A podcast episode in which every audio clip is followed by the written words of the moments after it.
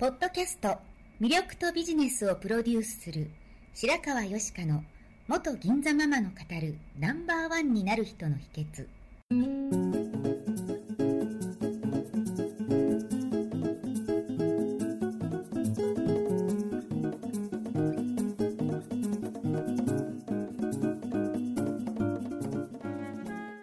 外資系企業の OL から銀座のナンバーワンホステスそしてママに。12年間にわたって多くのお客様や従業員の心理成長に関わり人の本質的な魅力や能力を引き出し業績アップにつながるコーチングを行ってきました。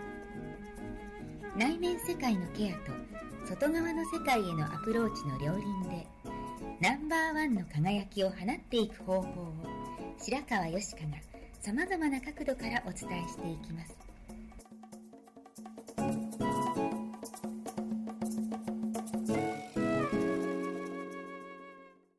んにちは、白川よしかです。今日もポッドキャスト番組を始めたいと思います。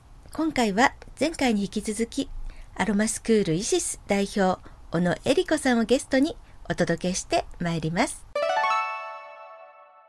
あと今までいろんなクライアントさんとか、はいまあ生徒さんとか関わってこられたと思うんですけれどもなんかアロマを取り入れることでこういう人がこんなに変わったみたいなのってありますか？あそうですね、うん。あの例えばフェイシャルにお越しの方とかは、うんうん。肌がトラブルとか、うんでお悩みでその肌ってやっぱりそのいい状態とうんそうじゃない時って気持ちにも左右するので、あのちょっとこう元気じゃないような状態になってる方が多いんですけれども、うん。そういった時にうん。その、アロマでこうアプローチ、肌へアプローチすることで、うん。お肌も綺麗になっていくと同時に、うん。心もこうあ前向きに明るくなったりとか、うん。その今までやってみたかったんだけどなかなかできなかったことにチャレンジするとかいう行動力とかがついた方とかっていうのは結かなり多いです。うん。はい。うん。でも女性ってなんかちょっと綺麗になったりとかちょっと綺麗なものを身につけたりとか、うん。ちょっとこう肌の調子が良くなったりするとなんかいつもと違うことをしてみようとかね、うんうん。一歩踏み出してみようみたいに思いますもんね。はい、うんそういった方はか結構多いです。うん。はい。でもこの本は本当にあれですよね。人生のいろいろなこうシーンに使える使い方がそうですね。結構香りってリラクゼーションのイメージが強いうんと思うんですけれども、逆に活性化したりとか、テキパキ動けるようになったりとか、うんまた、ね、あの風邪の予防とかうん。更年期とかうん。そういったものにも役立つものなので、生活のあらゆるシーンに使うことができるかなと思いねます。男はい。性用とかもありますもんね。あそうですね。男性用のうんこととかも結構、カップルトリートメントとかも。あそうですね。すごい。なんかね女性がなんかメインな感じなんですけど、うんうんあのアロマやられる方って、そのねうん。パートナーさんとかご家族の方にもその良さをうん。伝えていってもらえたら嬉しいなっていう気持ちとか、あとうん役立っていただけたらなと思う、うん。思ったり。うん。はい。そうやってまたご家族に喜ばれると喜ばれてること自体で自信が持てたり、そうなんですよね、うん。なんか役立ってるとかって思えると、うんなんかこう満たされる感とかがあったりとか、うんはい。大事ですよね大事ですよね。あとなんかシルバー世代のケアとかもあって。そうですね、あうん。と今そこ認知症に効くそのアロマっていうのもしっかりこう科学的に書かれてましたねここはい。あのーうんうん。大学とかので発表されたりとかしてますうんので、これからの時代はその天然のものでうん薬を使わないでっていうには、そのシルバーケアとしてもすごく有用かなと思います。うん。はい。まあどんどんねその高齢化していきまあすもんね。ね。うん。ずっと元気でいたいですもんね。そうですね、うん。本当に。うん。香りを嗅いでると心地よくなりながら、うんその予防ができるっていうのはすごくメリットかな、うんうん。はい。私もなんかこのね送っていただいたオレンジあはい。があれをベースに認知症に良さそうなブレンドを読んでうん。作って母にプレゼントしたらすごく喜ばれました。いい香りですしね、うん。うんうん。喜ばれますようんね、あとあのまあ、一般のアロマセラピーのお教室とはまたちょっと違うような試みとかそういうこともされてるんですか？そうですね、えー、3年ぐらい前からうん。川崎市の麻生区っていうところに、うん。もう一個の方があるサロンの近くなんですけれども、そこに畑を借りてまして、うんうんそこでハーブを育ててるんですね。えー。もう土から苗植えて苗植えて。っていうう感じで。でなかなかこのアロマセラピーで使うエうんうん。ッセンシャルオイルっていう、うんうんその小さい瓶に入ってはい。るものを使っていてもその元となっているハーブって結構知らない方も多かったりする元のところからってね。そうですうんね、うんうん。あと知らなかったりしうんたりとか、ねお魚屋さんでね 切り身は買うけど元の魚知らないみたいな。でそういう方とかも多いので、うん。あのそのあと生のフレッシュな状態でのお花からうん。香るその香りっていうのはまた精油とは違ってくるので、違いますよね、まエネルギー的にも違ってくる。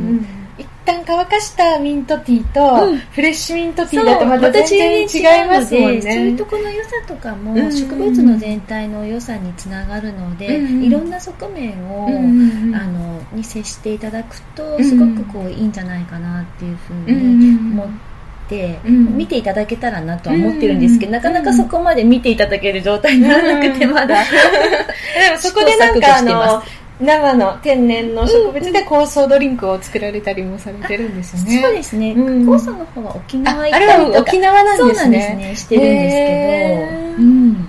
そう。やっぱりこうねお花も色とか形の作用もあるんですけれどもやっぱり生のお花が持ってる生命力とか、うん。そういう癒しの力ってありますあもんね。お多いと思います、はい、うんうんパワフル。そうパワフル。だから私もなるべく、はい。そのドライフラワーとかそのプリザーブそうフリーザーブとフラワーとかじゃなくて、生のお花をフレッシュなねそうフレッシュなお花を、うん。うん、お部屋に絶やさないようにあそうですよね。うんやっぱりしてます。うんうん。違いますよね、うんなんかそのお花が咲いたり枯れたり、うん。お部屋の空気というか状態もなんか分かるような、ねですよね。よく感じがしますしね、生き生きとねなんか観葉植物でもしてるところ、うん。空気がいいところだとかって言いそうですよますしねね。はい。うんあと私がそのフィトセラピーを習ったところはい。の先生がおっしゃってたんですけれども、女性はうん。その生のお花からいっぱいエネルギーをもらえる。と、うん。で男性はなんか、まあ、その力が弱くて、うんうん。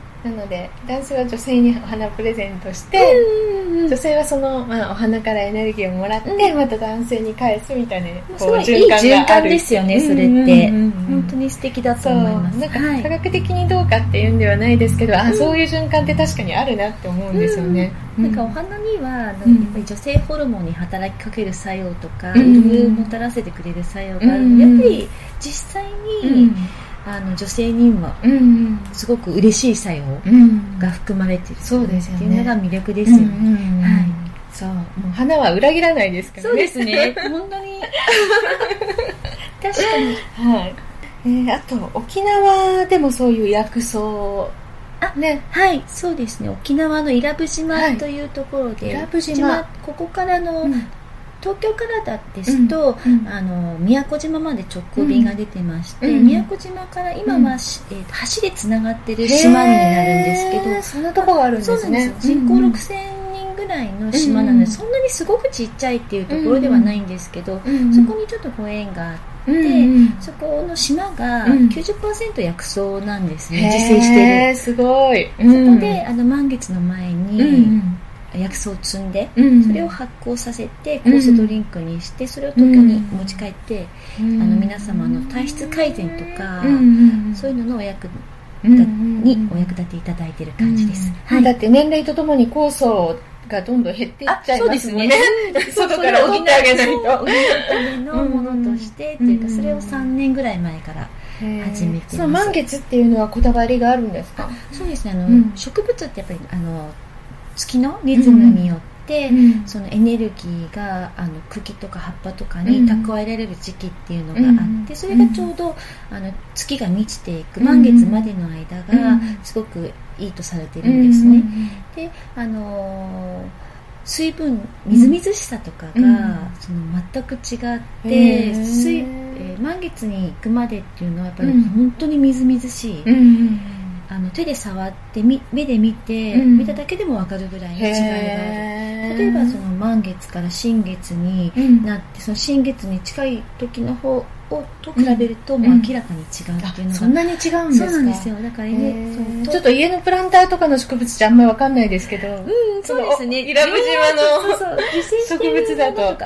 あのハーブはもともと水分が少ないので分かりづらいんですけど、うん。薬草とかその自生してるものっていうのは分かりやすいんですね、ん。なのでその満月の前に摘んで、うん。っていうその植物がいい状態の時うに、そんななんかちょっと見たり触ったりするぐらいでわかるぐらい違うんですか？全然違い満月ますよ。の影響が。私もそれはその自生してる伊良部島でうん。薬草見て分かったことなんです。ごくびっくりしました、うん。なんかね月のリズムがその体調とかいろんなものに及ぼしますよみたいなのをね、今も手帳もあったりして流行ってますけどそんなにこう分かりやすい形で分かるんですね。なのでそういったのを見るとなんか、うん本当に植物ね私たちもなんか満月の時むくみやすくなったりとかしますけどなんかうん同じなんだなって思います、なんか自然の一部なんですね、一部なんだなって、思います、うんうんもうそう思うとなんか自然にも優しくしてそうですすごくいい循環になるんじゃないかなと思ったり、うん。そういうところもそのアロマセラピーを通じてはい。皆様にお伝えしたいなとは思います、自然との共生みたいな。はいうん。うん。やっぱりそういうものに逆らわないで暮らした方がね自然な感じでですね。疲れないのかな、うんうん。うん。うん。うん。うん。じゃあ今後のビジョンとかそういうのってありますか？はい、えっ、と今スクールをメインうんにその講座とかそういったことをやってるんですけれども、うんうんアロマエキスパートっていうそのオリジナルのそうん。の資格制度とか養成講座みたいなのがありまして、うんそこであのきちんと学んで、うん。その植物の素晴らしさとか、うん。そういったのをお役立ていただけるうん。方を、あのね、育ててそうですいかれね。るい。きたいなとうん思ってもその方たちを通じてたくさんの方に、うんその植物の良さとかうんを役立ていただけると嬉しいなって思います、はい。うん。あそうやって自分でセルフケアできて幸せな人が増えていくといいですよね。そうですね、うん。うんアロマを使って自分自身を自分でケアできるような方が増えるといいなと思います、はい。ね他にこう文句言ったりするんじゃなくて。あそうですね。確かに。自分の面倒は自分で見ましょうと。そうですね。うん。はい。できると思いますね大事ですね自己管理能力ってそうね。なんかね、あのこれからはうん。自己管理がうん。できる人が、うん。まあ、何でもね、うん。生活でも、まあ、仕事面でもすごく大切かなと思いますので、そうですよね。はい。うんそういったのはいに香りをお役立ていただければとうん思います、そう、い。まあ自分以外に植物が助けてくれるんだよあってことですよね。はい、うん。そのまあ案内役みたいな感じそうですね。はい。わかりました。今日はどうもありがとうございまあした。りがとうございました。はい。ちょっとね、入れていただいたティーハーブティーをいただきます。どうぞ。最後まで聞いてくださりありがとうございました。本日の番組はいかがでしたか？これから少しずつお声をいただきながらより充実した内容にしていきたいと思います。番組のご感想やご質問は info アットマーク白川よしか .com までお寄せください。また http コロンスラッシュスラッシュ白川よしか .com のポッドキャストページからも受け付けております。お送りくださった方にはただいまプレゼントをご用意してますね。そしてさらに詳しいお話については無料メルマガビジョニスト通信にてこちらはサイトにある登録ボタンから簡単にお申し込みしていただけます。もっと深いお話はいつかあなたと直接交わせますことを楽しみにしております。それではまた。